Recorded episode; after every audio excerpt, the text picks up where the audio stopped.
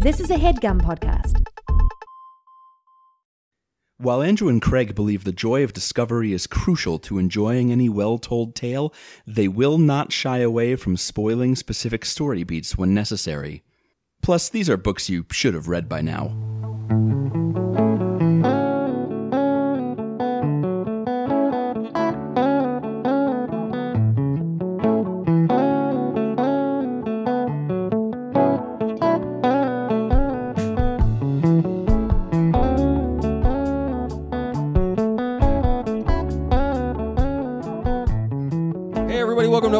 Podcast about the books you've been meaning to read. My name is Craig. My name's Andrew. And this is our April bonus recording for the month April of April. 30th, 8:22 p.m. right under the door. J. Jonah Jameson is waiting for his Give Me podcast Give about me- books, he's give saying. me podcast about Spider-Man. uh, well, we don't have one for Spider Man. We do have one about what book this week, Andrew, that you read this I episode. read Lost Cat: A True Story of Love, Desperation, and GPS Technology by Caroline Paul with illustrations by Wendy MacNaughton. Great. I'm excited to talk about it. If folks have never listened to our podcast before, starting with a bonus episode is a choice, but uh, one of us reads a book and Starting tells with a the bonus episode that you had to pay to get in here to see. Like I, uh, I respect the confidence in us, I guess, but people. that's we- that's a weird one. That'd be a weird. people will one. be listening to this down the line, though. Is what I'm thinking. Um, um, I guess. Yeah. Uh, one of us reads a book, tells the other person about it. Um, it's a book that we theoretically haven't read before or in a long, long time. Um, Andrew, you want to set up like what this book is and why you thought to bring it on the show? Uh, so my two and a half months ago, uh, our cat got out, and we never saw him again. Um, and I put out a couple of tweets about it, and a former coworker actually uh, recommended this book as just something like. It's, it's not it's not exactly that like that's not exactly what happens but it is like very voicey and sort of humorous and a true story but told in a way that is heightened so as to make all of its subjects seem sort of vaguely deranged i think um and yeah just i they recommended it right as we were planning our april schedule and for reasons that we can maybe like talk about i feel like i've had trouble like processing the whole Sure. thing Sure. and so I figured that we just do it in front of people and probably it'll go great. You do like to hold yourself accountable in these oddly public ways sometimes. It is not, as someone who is not a super public person, I wouldn't say about you. You do like what, what other what other uh, moments are you thinking about? I'm just thinking. Well, I'm just thinking about how you have dealt with live shows and stuff too, where you're just like, you know what, this is not for me, but I'm gonna do it because I like having said that I've done it later. it's a way to get you to the other side. Um, and yes, a lot of lovely, warm feelings from the chat, Andrew, which is another good thing I think about doing this episode with an audience because we're we're gonna have some supporters Yeah. in the virtual in the virtual crowd. Yeah. Um, did you know about Caroline Paul or Wendy MacNaughton coming into this book? The names sounded vaguely familiar to me, but I, I didn't know what from. I had I had not heard of Paul's work. When I started looking into MacNaughton's work, I was like, oh, she did that the salt, fat, acid, heat art. Yes, which is like yes, instantly that from- recognizable. yes. Mhm, Um, and she has another book called Meanwhile in this is Wendy MacNaughton. She has another book called Meanwhile in San Francisco. Um, she has a book called Pen and Ink about tattoos, and then a book called Knives and Ink about chefs and their tattoos. so into the art and the people who wear art. She's also done some scratch and sniff books on wine and whiskey, um, which is really fun. I didn't, I hadn't been aware that there were adult scratch and sniff books. I, I mean, they're adult coloring books. I figure Yeah, you might as well try adult whatever. yeah.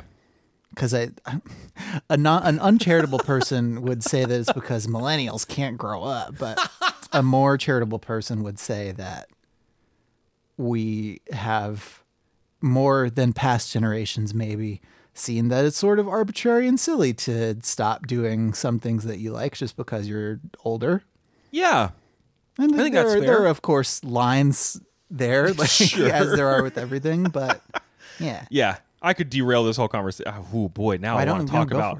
I want to talk about like how we grew up in the hyper commercialized 80s versus like the boomers trying to drag everything back to the 50s. Mm-hmm.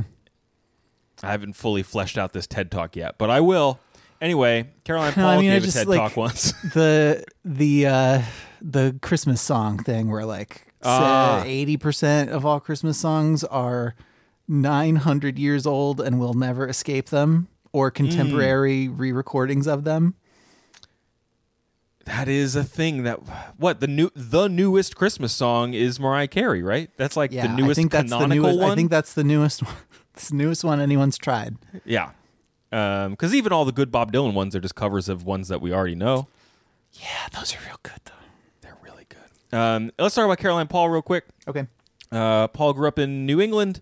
Um, comes up in a few interviews, uh, including a TED talk she gave about uh, raising brave girls. Um, when she was 15, she tried to break the record for distance crawling. How'd it go? It, she didn't make it. okay. uh, she she had to go 12 miles crawling. Uh, she got rained on. She was wearing jeans, which seemed like a It choice. seems like poor planning. Like if you're really going to go for it, then I mean, can you be wearing knee pads? Are there yes, there were knee there pads. limitations on what you can and can't do? Okay. she was doing it on a track, but she didn't make it. Um, I, that story just comes up a bunch in a lot of different. I listened to an interesting interview with both of them on that I just want to shout out uh, on Design Matters at DesignObserver.com. There was a good interview with them several years ago. Um, Paul went to Stanford. Uh, studying communications, was working at a radio station, and came across a lot of stories about the San Francisco firefighter department uh, allowing women in for the first time, and there were a lot of stories about whether or not they would face, uh, you know, harassment and excessive gatekeeping and things. So she Probably not. I mean, that hasn't happened in any other industry that women have broken into. uh-uh no um and so she went undercover was her word uh went through the testing process and got in did not experience anything that was discouraging to her though i think she would probably say that there was still like uh, she talks about it being like having 15 women in a department of 1500 people so there was definitely an air of what of opinions about what women were capable of um and she went on to serve in the firefighter department for like a decade. Uh, her one of her first Is books. not? Wait, hold. Is it not just the fire department? Why do you keep calling it the firefighter department? I don't know why. I wrote it down. I wrote down San Francisco firefighter department, and now I can't stop saying it. I mean, I guess that's what it is. All right. Um, whoops, oopsie doodle. Uh, and she wrote a book, Fighting Fire, in 1999, which is about her time doing that. Her second book is her first novel. It's called East Wind Rain, which is about uh, World War II and deals with Pearl Harbor. Um, this, I think, this was her next book after that. And then she wrote The Gutsy Girl in 2016. This book, um, Lost Cat, being 2013. And then she wrote a book called You Are Mighty, A Guide to Changing the World in 2018, which is about uh, getting nine and it was eight, eight aimed at like nine to 12 year old readers and really about like civic engagement and activism and stuff like that.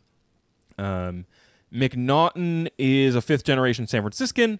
Uh, she admits that she grew up in Marin County, which isn't technically San Francisco, but they claim it as such for, you know, like you do.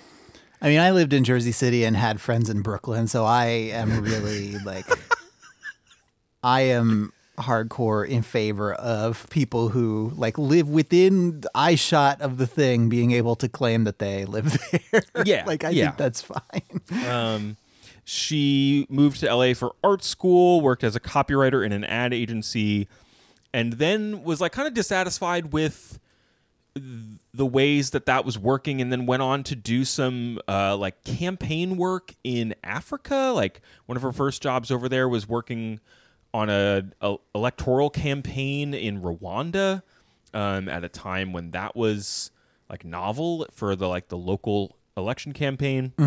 Uh, it spurred her to get a master's in international social work from Columbia, uh, but then moved into illustrating. And I think she said that for her, I don't know if there's any folks in in the chat or folks listening, that for her going to art school, like there was an element of looking down on illustration and cartoon as a medium. I think as like visual arts have increasingly moved digitally, or you're thinking about like visual fine, quote unquote, fine arts, probably not including the type of illustration that MacNaughton does.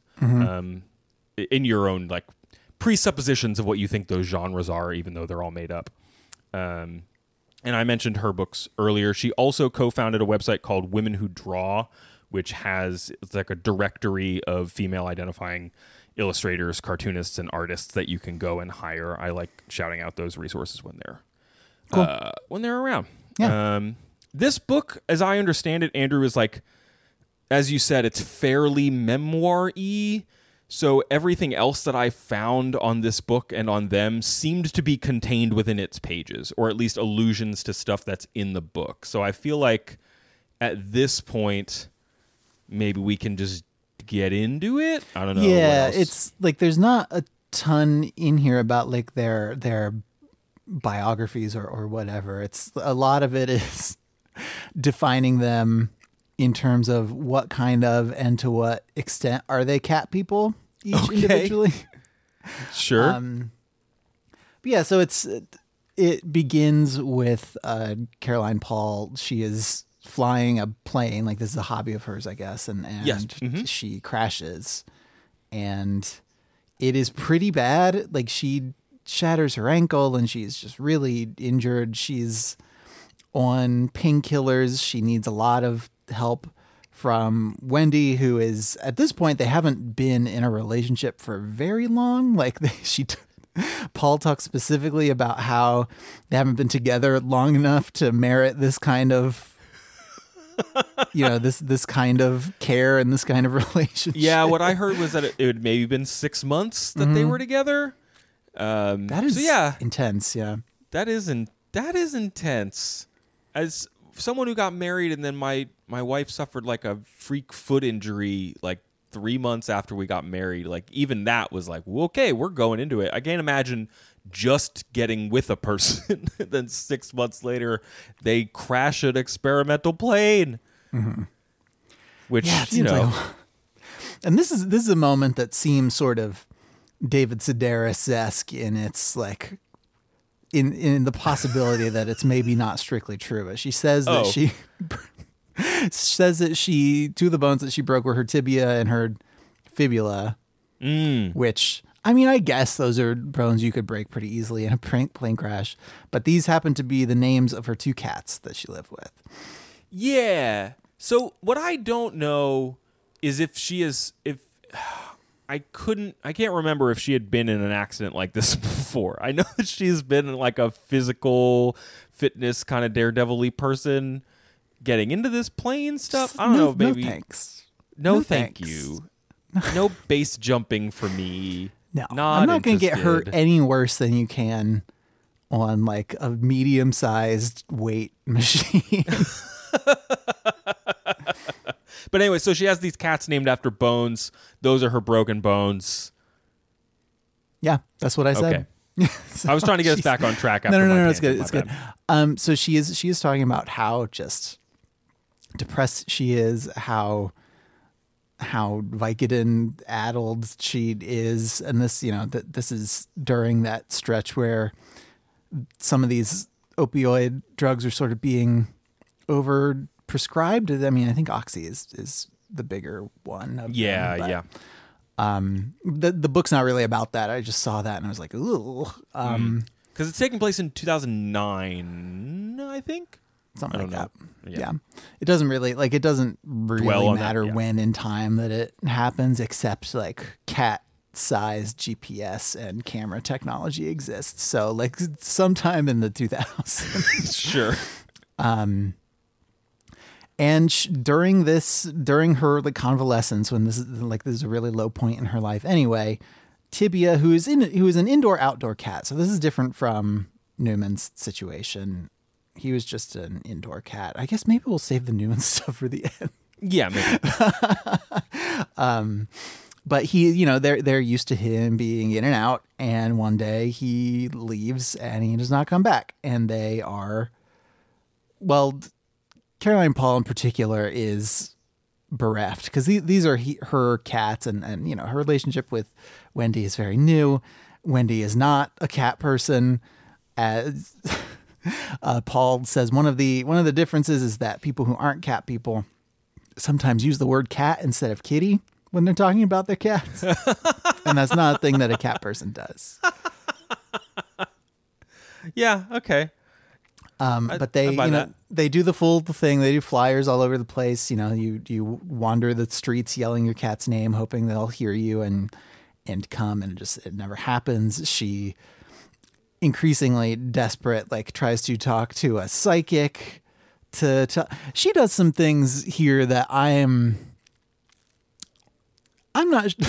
They're not what I did. Not what I Okay. would do Okay. going to see a psychic not one but two times just in in an effort to be reassured in some way D- d- d- is she reassured? How do those visits go? i mean they the psychic tells her predictions about the cat being fine and an exact day when it would come back and it doesn't happen twice so how do you think it you think it went um and they you know they're doing all this stuff they're going to the shelter she very accurately describes the general vibe of most like the volunteers at many animal shelters which is like unfailingly kind but also you know sort of weird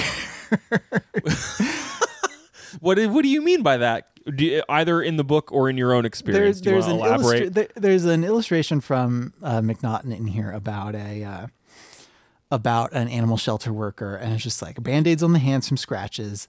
The right side of their vest has buttons of all the animals they currently have. The left side of their vest has buttons of all the animals they have ever had who've passed away. Um, they have like stain-resistant black pants on. yes. Okay. Yeah, just like a very like the guy at the uh, Mount Vernon, Ohio animal shelter that we adopted Newman from was like the friendliest guy with like the big beard and like a wife beater tank top. Uh huh. and like and a just a real like crunchy grungy sort of vibe, but he was very nice and he sold us a cat for $35. It was on, he was on sale at the time. It sounds like these people put a lot of points into environmental storytelling about Yeah, who yeah, they yeah. Mm-hmm. are. Yes. Okay. Okay. uh, well, I, I heard in an interview that Caroline said, um, even though she wasn't supposed to, because you know she had incredible injuries, uh, she used her firefighter department training to like rig up a system where she could still drive her car, uh, but have her like leg lifted so that she could get herself to shelters when she wasn't supposed to. uh, see, uh, Wendy in the interview is very careful to be like, I don't think that she was on drugs while this was happening. I think she was cleared to be on the road, but still, she should not have done this. yeah. So, do you get do you get the sense that this is like Caroline? I, I don't know. You're you've alluded to it maybe being heightened for the sake of the story. We'll having get to, listened to, you her, know, we'll get to some of this later, but yeah, having listened to her talk about it, I don't know. Maybe she's just metabolized it as stuff that happened. she might just and she listen. She might just be a kooky lady. yeah, sure. She might could just be, a kooky plain old kooky lady, which is fine. Okay. Um, so she, you know, she does the thing. She does the neighborhood walking, does the flyer posting, does the go to the shelter every three days for weeks and weeks thing. And as like as they are losing hope, because like five weeks is a long time yeah, it's a long time. when this when this happens. Um, uh, Tibia just wanders into their bedroom one night and like meows and hops up on the bed. Oh, back. neat. Yeah, he's just come back. What? Mm, What? I would. Ju- I think from what I've heard, one of her first reactions is like anger and rage at this animal. So she is she is extremely grateful, but as soon as the thrill of seeing the cat sleeping like on the couch where it's supposed to be wears off, she immediately becomes angry and even sort of betrayed feeling because Tibia has come back like they go to the vet. She actually weighs a little more than she did when she left last. Her coat is it's it's a he. Uh, his cat his coat is very uh, lustrous and well maintained looking. This is a 13 year old cat, which is pretty up there. Um, but this this cat appears no worse for the wear, and so she spirals a little bit, and I think this is maybe aided a, a bit by her, you know, her physical discomfort and the other sort of things that are going on with her right now. But the place where she goes immediately is we I thought we had 13 great years together and I can't believe you've done this to me. I can't believe you could just go somewhere else and be fine without me. And like maybe this relationship isn't what I thought it was. Yeah, that sucks. That's a real feeling. And and how wonderful to have it about an animal that you can't communicate with with using words. Um, yeah, it's like and I I understand that depth of feeling about an animal and I certainly think that like when in the first few years we had uh Newman it was a little like and this happens a lot with people who have cats who then have kids but you can like scroll through the camera roll and pinpoint the exact moment the baby was born because all the pictures of cats sort of phase out and then it's just pictures of babies but before Uh-huh. that it was wall-to-wall pictures of cats and it's just like Yeah. a cat sleeping like you've seen this a million times Well, and you know, I Um, recall like you and Suze. If I was like on a trip with you, like Suze would send you a photo of the cat, yeah just to see how he was doing or if I was away with both of you, like you would get one from whoever was coming by, whomever was coming by to yeah see right the cat. sitter hmm Um, and most of the t- and like someone I don't remember who mentioned in the chat. I think it was Laura uh, mentioned it in the chat. Like cats have uh, a true cat person uses loving insults to refer to their cat. And oh I yeah do oh yeah just years of you guys like fawning over a photo of him, but also being like, "What an idiot!" Like that is a true cat owner experience. Yeah, it, it me. certainly is. But I, it's Susanna's dad. I think tells this. I only I only remember like the nugget of it. I don't remember any of the people involved or their relationships to anybody else. But I'm gonna say it's Susanna's dad tells a story about like a friend or relative of his who was like way way way way into their cat and then had a baby and came home with the baby and had a moment where they looked at the this cat who they had fawned over for years and years and thinking you're just a cat Oh no. and not not that that means you don't love the cat but yeah. you're just a cat can babies can do you think that babies just like cure you of your toxoplasmosis I don't even think it's a it's a cure thing. It's like my brain is now devoted so much to keeping this baby alive yeah and sure. also it's like some like biological response to this this living organism being like part of me Mm-hmm. you know that it just it is more that the baby changes your brain chemistry than it is like the your relationship with the cat yeah sure. deteriorating you know what i mean? Of course. Well and the cat doesn't the cat doesn't know that you that you have like parental feelings about the kid. It has to learn that you care about the kid through behavior Yeah, Newman doesn't- and Henry had, had reached like a sort of detente. I think Henry now is moving around a lot more, so I'm honestly not sure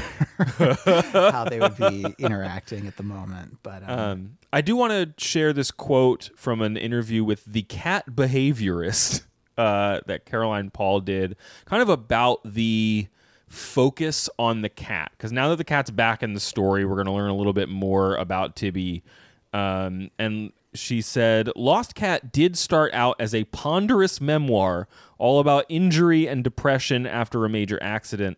After a few rewrites, I was sick of myself and my supposed insight into darkness and hopelessness. Much Yep. more interesting was how I went off the deep end when my cat Tibby disappeared during this time. So I Yep. cut out all the erudite, angsty stuff and went to Wendy to illustrate. Um, so where does that seem to jive with the energy of the book? oh, certainly. So what happens when she begins feeling betrayed is I have to figure out who was feeding my cat. Who did my cat betray me for?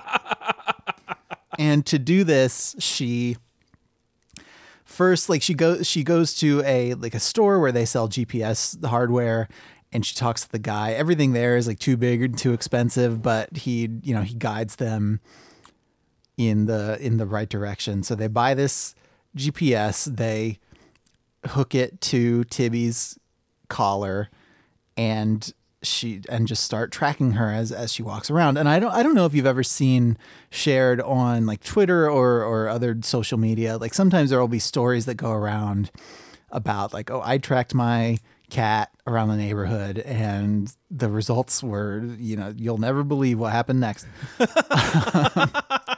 but it is the the data they get from that is very much one of those like cats just go they truly go all over the place they are not nearly as like consistent or steady as you might think so they Yeah. just get like a bunch of big blobs of data with like most of the movement happening within a couple blocks of, of their house.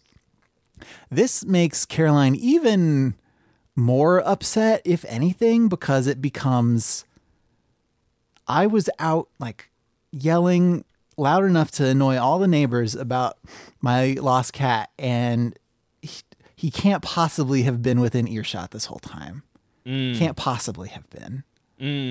Well, and and if if he was and he was ignoring me, that's well, no, that worse. that log that just logically doesn't track. She sure.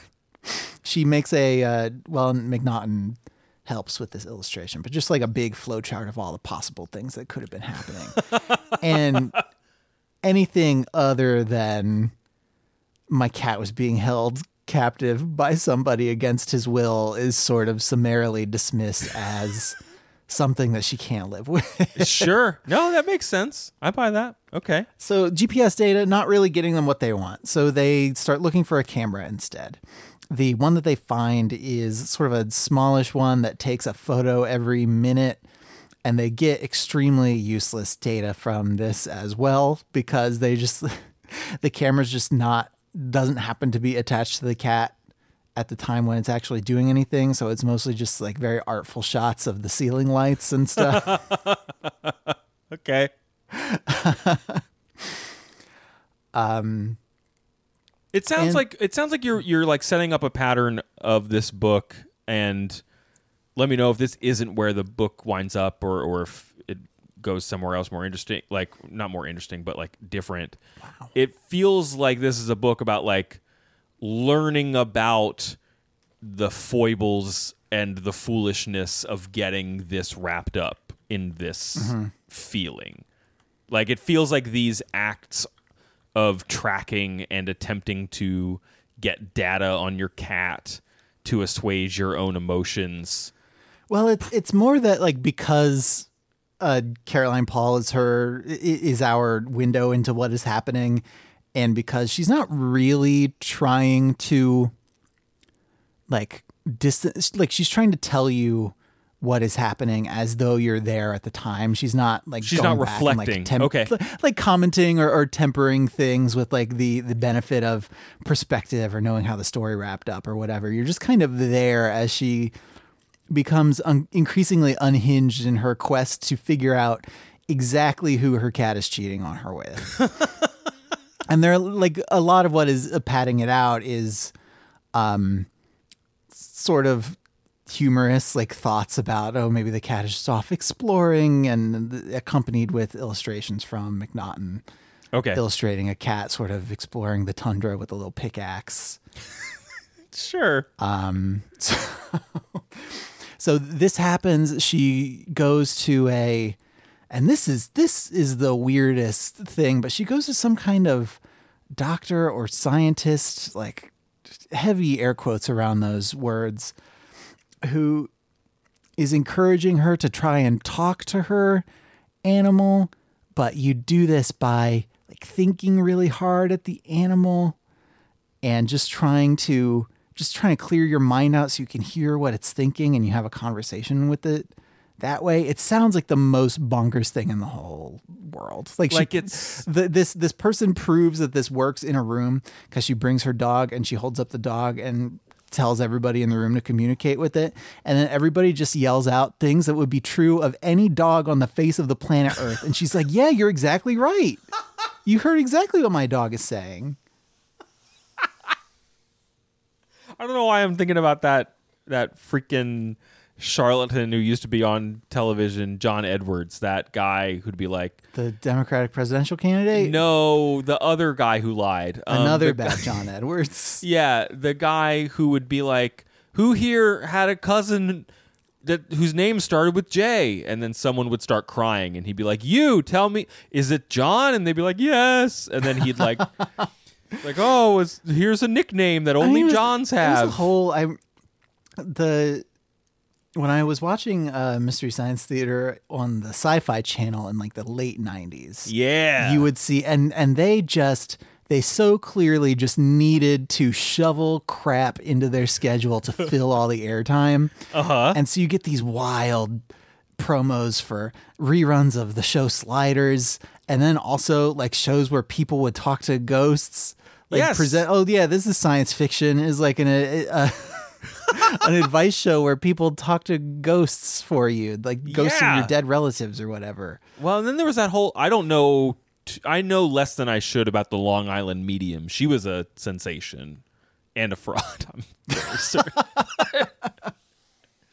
uh so okay, so does this like work for Caroline It, at all? No, it, it doesn't. It doesn't work. And so at this point, a couple of of things happen.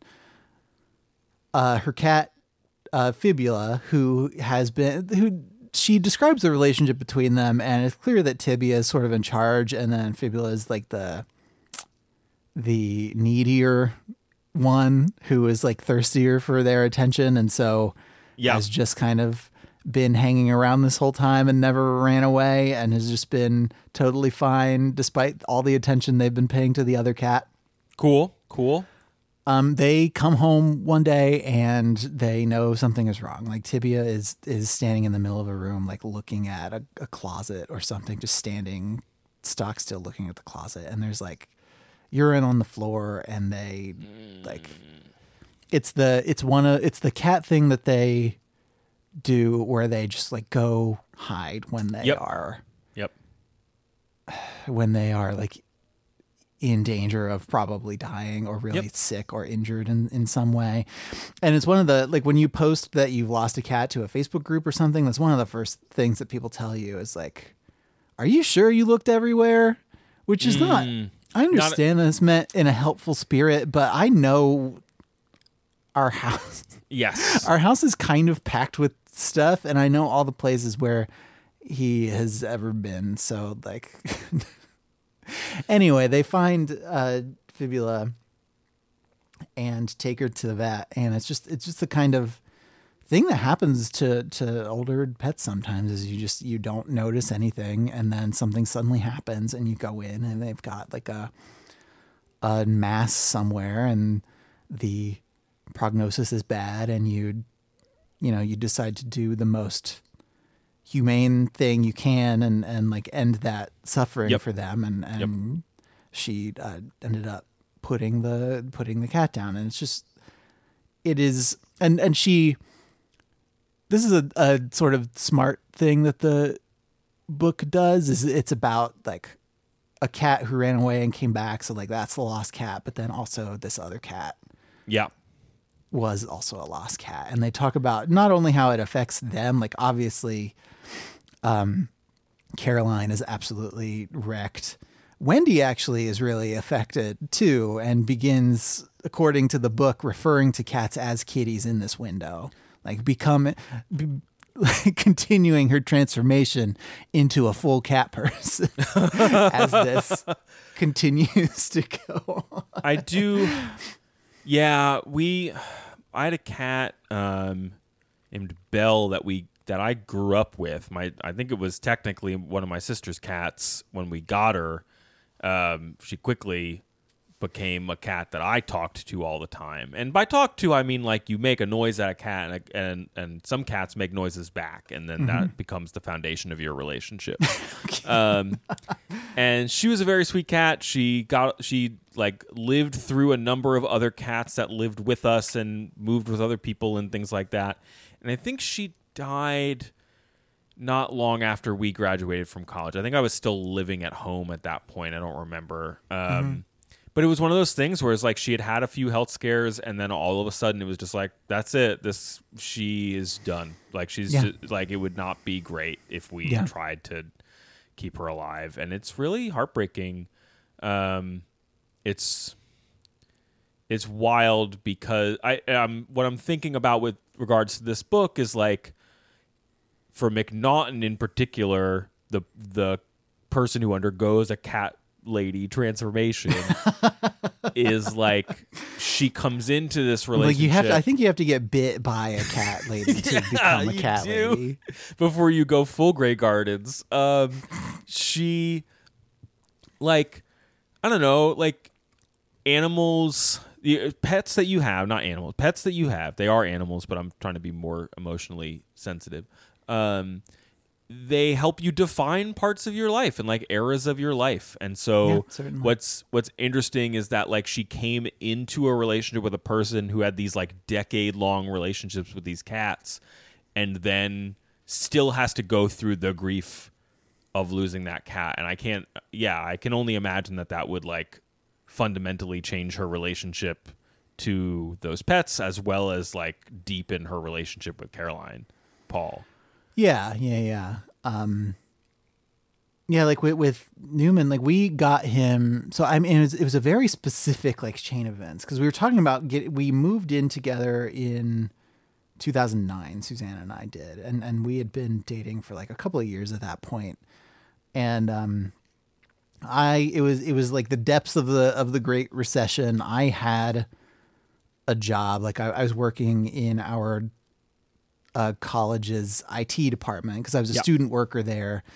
And it was literally the only thing I could find on the face of the planet Earth in 2009 with like barely any marketable skills. Like my class, me and my classics degree out trying to get a job in 2009. It was pretty dire, like 2008, 2009. Um, so I had a job. She was living in Chicago. She didn't care for it.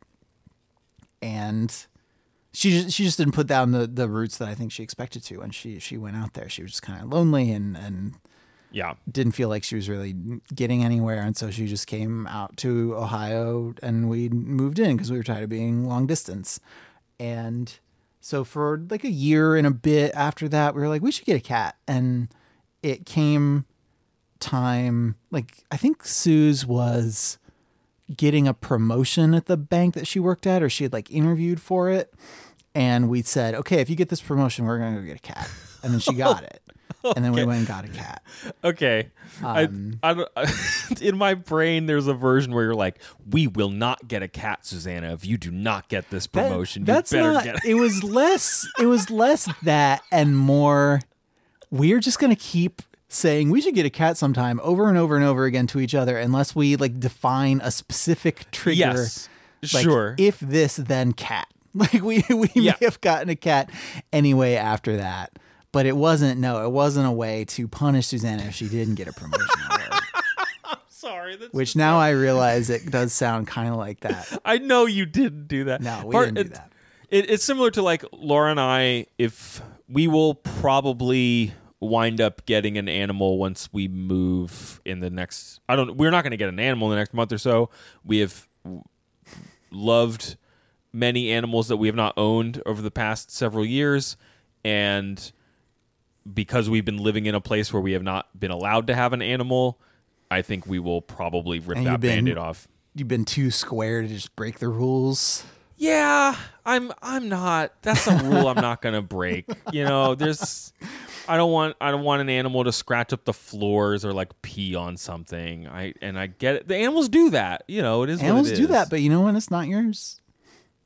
well, It's not yours, and then at the end, you don't get you what? You don't get your like fifteen hundred dollar security deposit back or whatever. Just just that money's gone, baby. I mean, you don't have it now. Just No, you're pretend right. Like it, just pretend like it. You'll. It's money you spent already. That's true. That's true. I don't know. I'm really got- sorry that I didn't start trying to convince you to do this before. I know right you've got like you're like really jazzed about it. I'm like, wow, Andrew should have worked on me about this three years ago, and maybe I, would have cracked. just like um, ru- rules are just like society, man. Like it's all fake. It's all just a construct. I don't know. We've had two alley cats that we were really uh, been loving on the last year and a half. One of them pa- seems to have passed away back in September. We haven't seen Wabs in months. Um, and Bruce does not seem very healthy right now, and That's ugh. it's not great to watch. Uh, but he does keep coming by, so we're gonna bid goodbye to him in one way or another soon. and it's really sad. woof. Woof, Which is man. weird, and that's weird. Like I say that I share that like there he's not even our cat. He's just a cat who lives He's in just the a cat neighborhood. you see sometimes. Like we have a cat who lives on our street who doesn't like he more belongs to the guy a couple doors down who just like sweeps up and down our street every couple of days. Yeah. And Susanna calls him chief because it seems like he's boss of the street. but we don't even know if that's his name. Yeah. But, I yeah, love you just you get to know the in a city you get to know the cats, you know, the Yes. single cats in your area. Yeah. single cats looking for love. Mm-hmm. Um yeah, I don't we've I don't know. We've talked about maybe trying to take Bruce with us, but at this point I don't know if we should. Um anywho, how's this book wrap up? So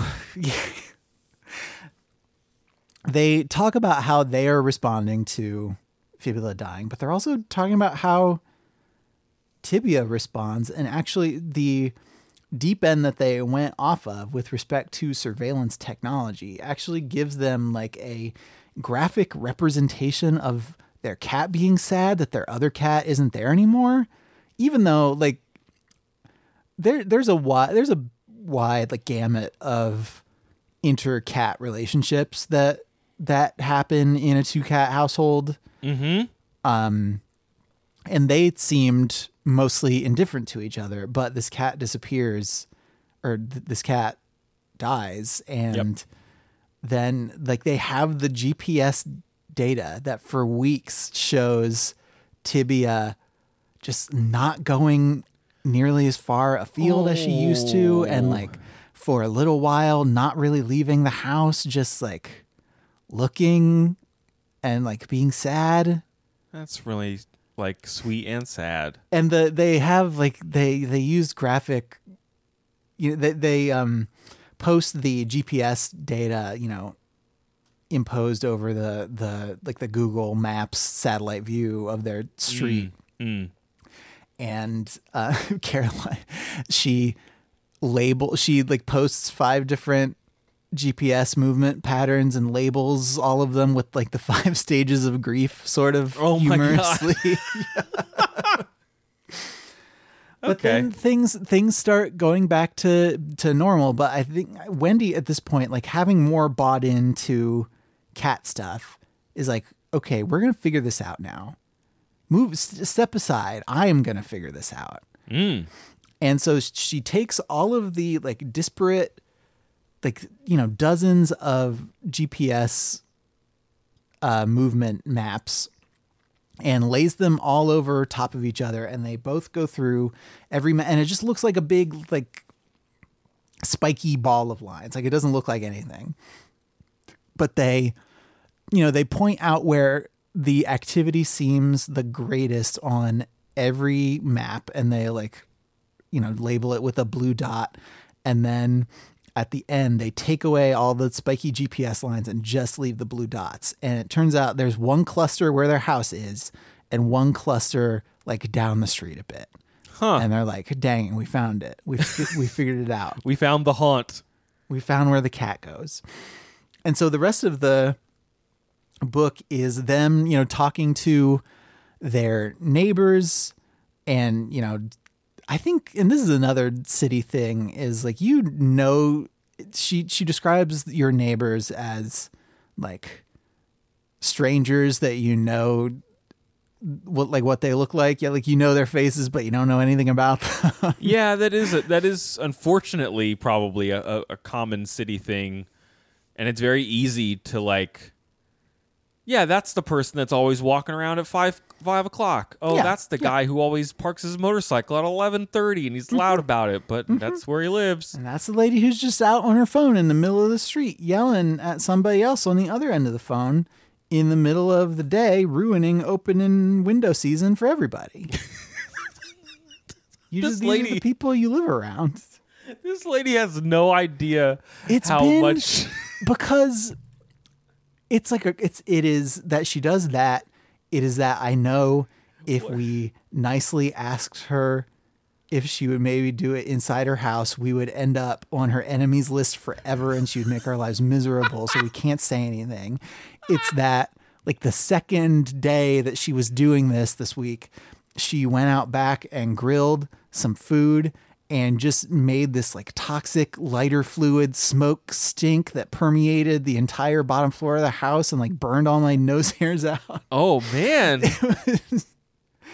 And she also seems like she's kind of cussing at her kids like all the time. So Well- it's a bunch it's a rich potpourri of sure. things with this. I've got a I've got a guy that I'm I'm fairly certain has never uh, spoken a word in the six years that I've been here. Mm-hmm. Um, but I see him every day. He loves to smoke a cigar and stare vaguely southwest.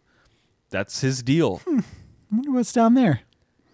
The sun. I don't know. like he's he just kind of sits on a bench, smokes a cigarette and stares, and then sometimes I nod at him and he nods back. And I've never seen him utter a word to anyone. It's fine. Now you never will because you're moving. It's true. Maybe he'll come up to you on your last day and be like, "Hey, it was nice to be your neighbor." Whoa, that would be oh my god. if that happened, oh my god. That would rule. This is my fanfic for you and Silent Neighbor person.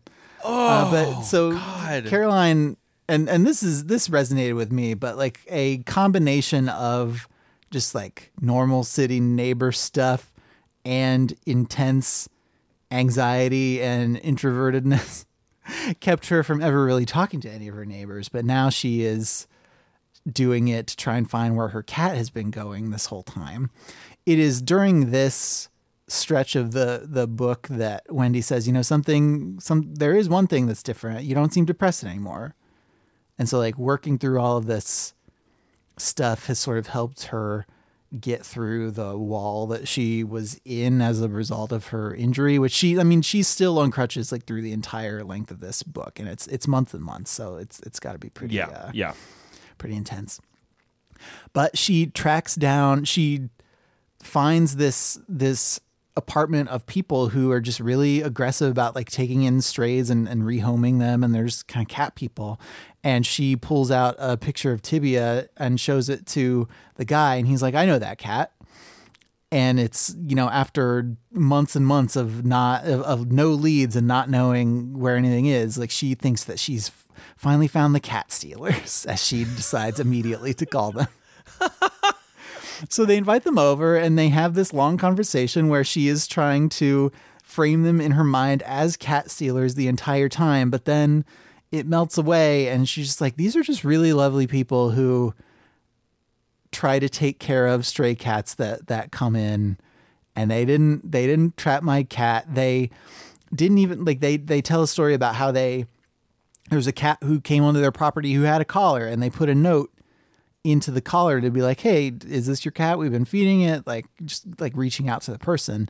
And they never did that with tibia because tibia would always run away mm. instead of like being approached by them. So like they they mm. knew the the cat but they never got close enough to see like the collar with the phone number on it. So it was not like you know it's not some malicious act that they never talked about this cat to her. Sure, sure. it, it ended up that way. They had a system, but the cat was not on board. And then in the like the the book kind of wraps up with a they talk about this sort of hypothesis like okay this cat like clearly is hanging around you again still loves you but like needed to take a break like a lot of people do in, in a lot of relationships and she sort of and, and whether you know whether this is is true or not i Yeah. think you can you can decide for yourself but like this really intense, like miserable, depressive period in her life. Like it just seemed like maybe Tibia needed to peace out for a minute. Mm. And then she, and, and then he did, and then he came back, and now he's back. Hmm. And it doesn't mean that they don't have like a deep and loving bond. It was just a, it was just how it how it went. Yeah. Yeah. Yeah, All right. How did that's you kind of the book. how did the book hit you like as you were going through it and as you have like in relation to like hey you should check out this book because of your life because of you know loss. And, Yeah. and um, just really scratching at a scab. Um, it was it was far enough removed from my own experience with with Newman that I wasn't like actively like sad or like sure discovering like deep wells of, of buried feelings in myself the entire time but it was you know it, it was cathartic in some ways to see a cat person talking about you know a, their relationship with their cat and seeing elements of my relationship with Newman in there and seeing especially in the the first bit where the cat was lost and they didn't know where where he was like the feeling of not knowing where he is and like not knowing he's safe and, and looking around. And then also the feeling of like with Newman, I don't like we don't know what happened to him. We honestly don't. Yep. Like for, We all don't. we know, he because he was, you know, he was he hated the vet. yeah Like we the last couple times we took him to the vet, we had to have him actually literally sedated because otherwise nobody could get close enough to him to do anything to him. And so we never, you know, we never had him chipped because he wouldn't sit for it, which immediately we felt stupid about. Yep. But like he, for all we know, he could have scratched his way into somebody's house and he's safe and sound somewhere and they don't really know where he came from and he is comfortable and, and happy and it's and that's what it is and it's fine. Or Yeah. also because he got out when it was, you know, like in the depth of winter here in like mid February. He just made it out and like immediately froze to death because he's been an inside cat for a decade and he has no survival skills or like sense of of what to do when for the first time you make it out of your house and after dozens and dozens and dozens of attempted escapes your owners are not right there to Yeah. Either pick you up or to open the door when you immediately get terrified and then run back to the door um but there are so many just like locked service alleys around in in Philly in yeah. our area that there there are so many uh, vacant houses or houses that are being flipped and like worked on that I could have th- th- for the first few weeks after he was lost like every time anybody posted a picture of any gray cat in the neighborhood Facebook group we're in I'm like walking you know 16 blocks to go and and check this thing out and see if it's you know if there's any possibility that it that it that it might be him. and but and I could I could have passed within 50 feet of him a hundred times and never known yeah yeah um, the bit about her when uh, Caroline talks about like calling the cat's name and not having it respond like the rational part of my brain knows that that's a cat thing. That's just like not how cats are. They don't like if they are scared they don't necessarily hear a familiar noise or smell a familiar smell and then instantly feel safe and come out to look for where that is coming from. Yep yep um, but on the other hand, like I did for 10 years, I kept you alive. for Yeah. 10 years, I fed you and I dealt with all your, you're scratching up all the wood furniture and puking all over the hardwood and getting your fur and your whiskers everywhere and your little shedded claws and and for this and this is how this, is how you do me? me. yeah yeah yeah I'm sorry man No, it's like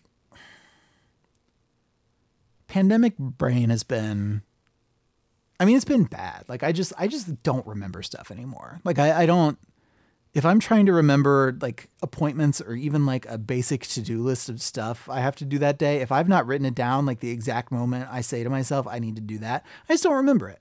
I don't remember it. And I don't remember when anything happened. I have no sense of time anymore. It's just a, it's a mush of completely unresponsive goo that does not, that cannot see more than like 72 hours ahead or behind. And it Yeah. sucks and I hate it. But on the other hand, um, I don't know, like I'm just like over the course of the pandemic and the election and the, the things that happen after the election, and just like your brain gets so used to not thinking things can get worse and then seeing evidence that it can actually get worse and then adjusting to whatever that new normal is Yeah.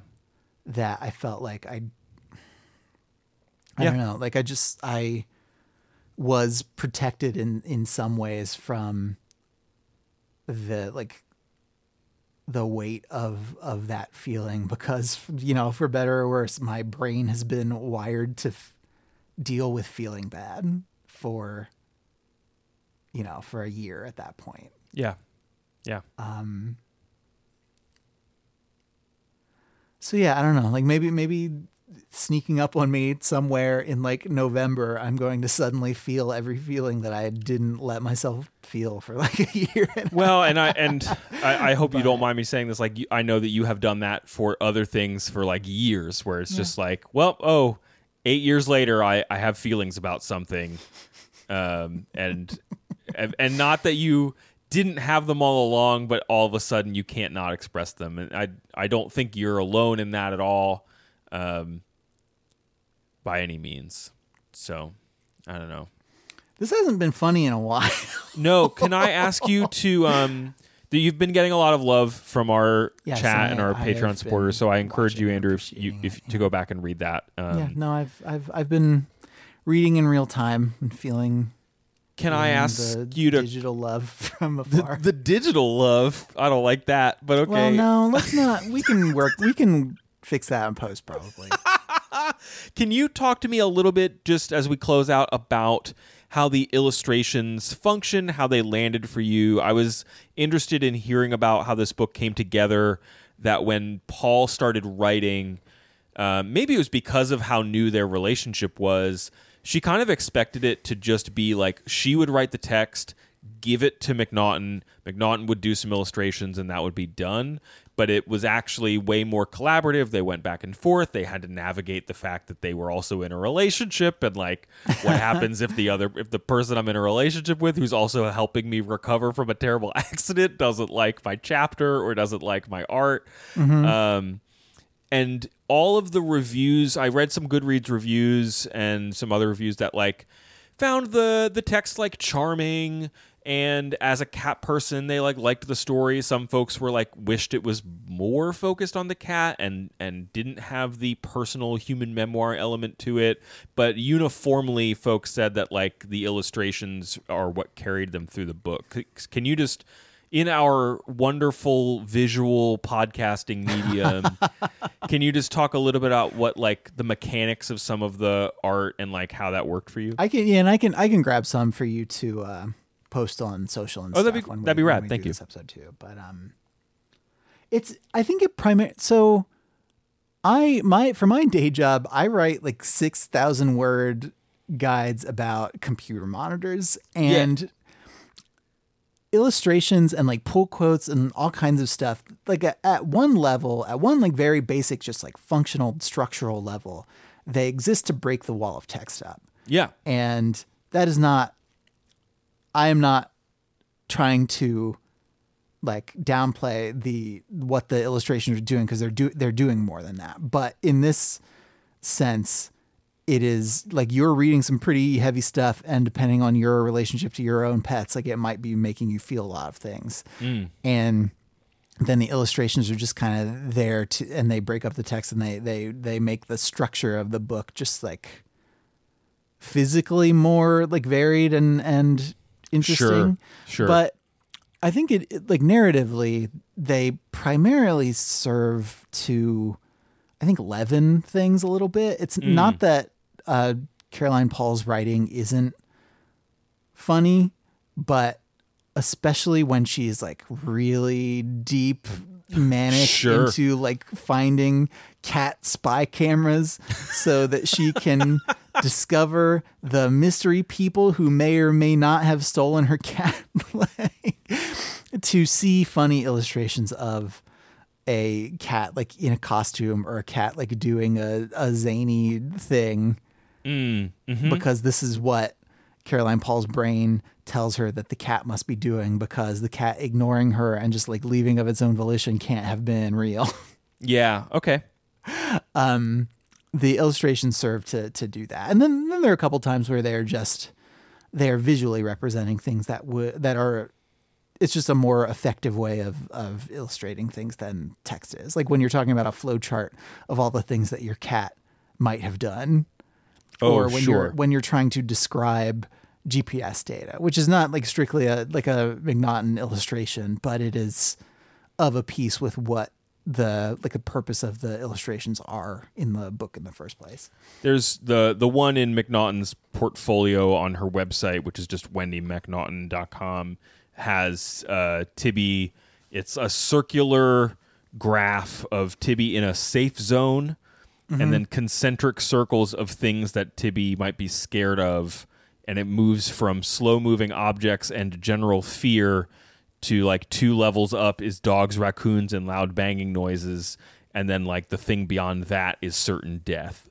Um, and it's just an interesting graphical representation of where a cat is comfortable, I suppose. I mean, there's another one that's a pie chart of like a cat owner's brain, where like a third of it is wondering where your cat is and what they're doing, and then and then just about your cat's inner life, and then like the other third of it is like food and like sleep and sex and the other human needs, all kind of crammed together with the non-cat stuff. sure.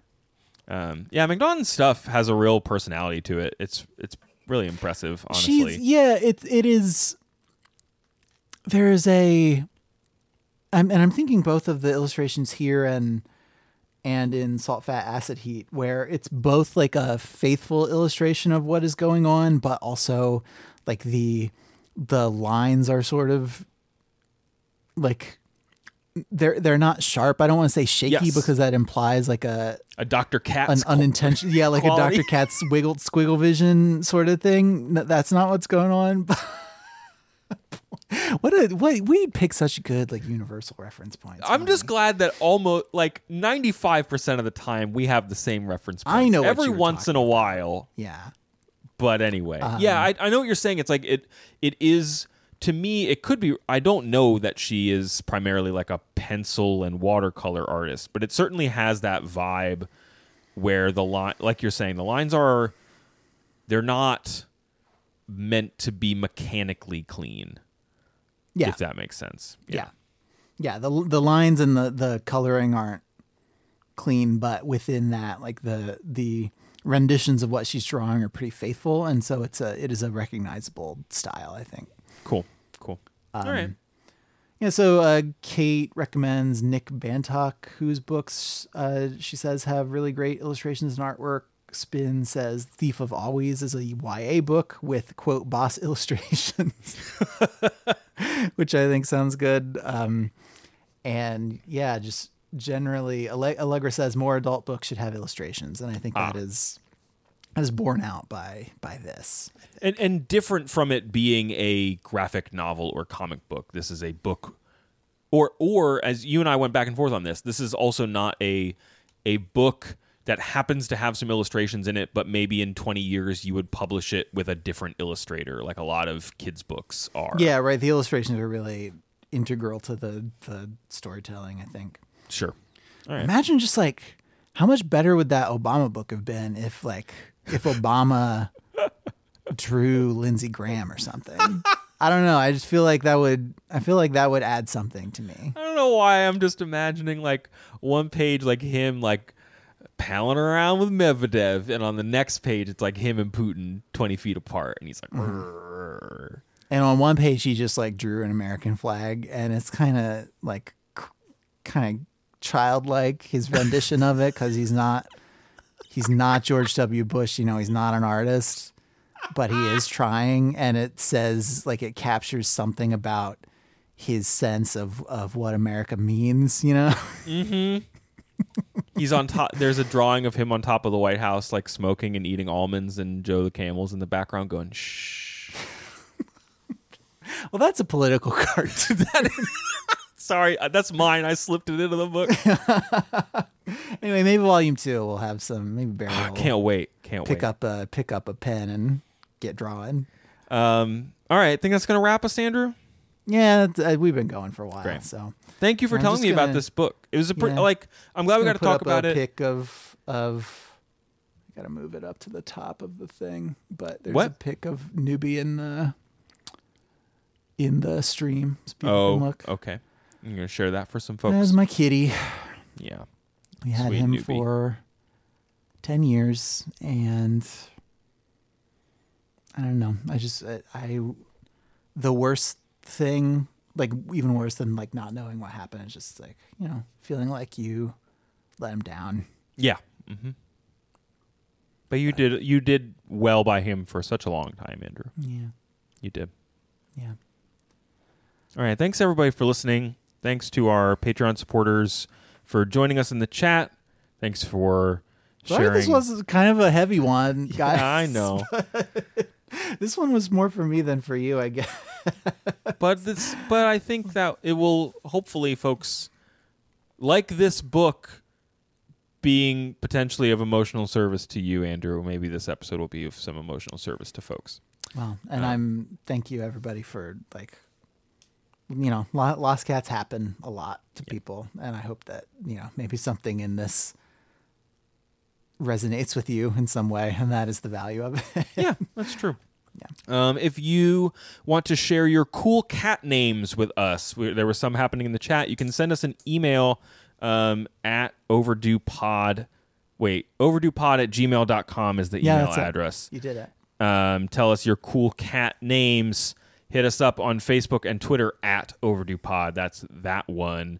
Our theme song is composed by Nick Lerangis. Andrew, folks want to know more about the show. Where do they go? OverduePodcast.com is our internet website. Up there, we have links to Apple and Google and our RSS feed. We're on Spotify. We're on Stitcher. We're anywhere you can get podcasts. Patreon.com slash overdue pod is how you get bonus episodes early and how you can join our rowdy, fun animal loss really support chat. emotionally supportive, lovely chat. Other episodes, it's this like chaos zone that I It's this is like weird, really like, energetic. funny- yeah, it's we don't cultivate as horny a space as I think we do on the TV podcast that I do. but, Yeah, like, that's it a doesn't mean way- it's not in there. I don't. It's like conceptually horny in yeah, some you guys have a vibe over there that like I love to come visit, but I don't want to live there. Would- like Florida. Um, and we put up a May schedule. It's on Yeah. our social feeds now, but if you happen to have not seen that, uh, May 3rd, uh, we will be covering Pippi Longstocking. May 10th, The Adventures of Tom Sawyer. Uh, May 17th, Gaudy Night by Dorothy Sayers. May 24th, Craig will be reading Nancy Drew number one, The Secret of the Old Clock. Yeah, I'm gonna read the this will- old one. Yeah, this will be the original 1930s one, Yeah. I think, and, and not one of the rewritten ones where I guess like maybe she has a f- iPhone or something. I don't know what they No. would rewrite Nancy Drew.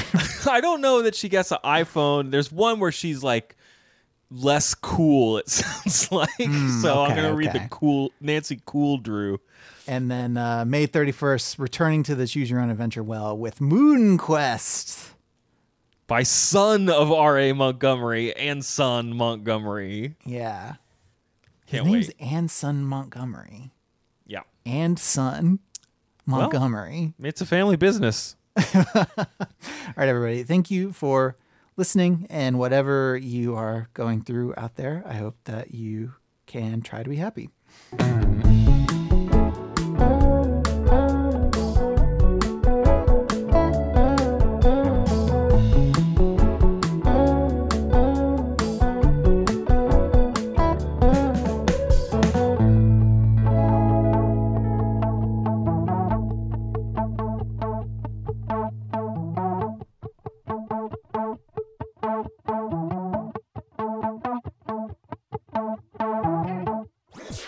Was a headgum podcast.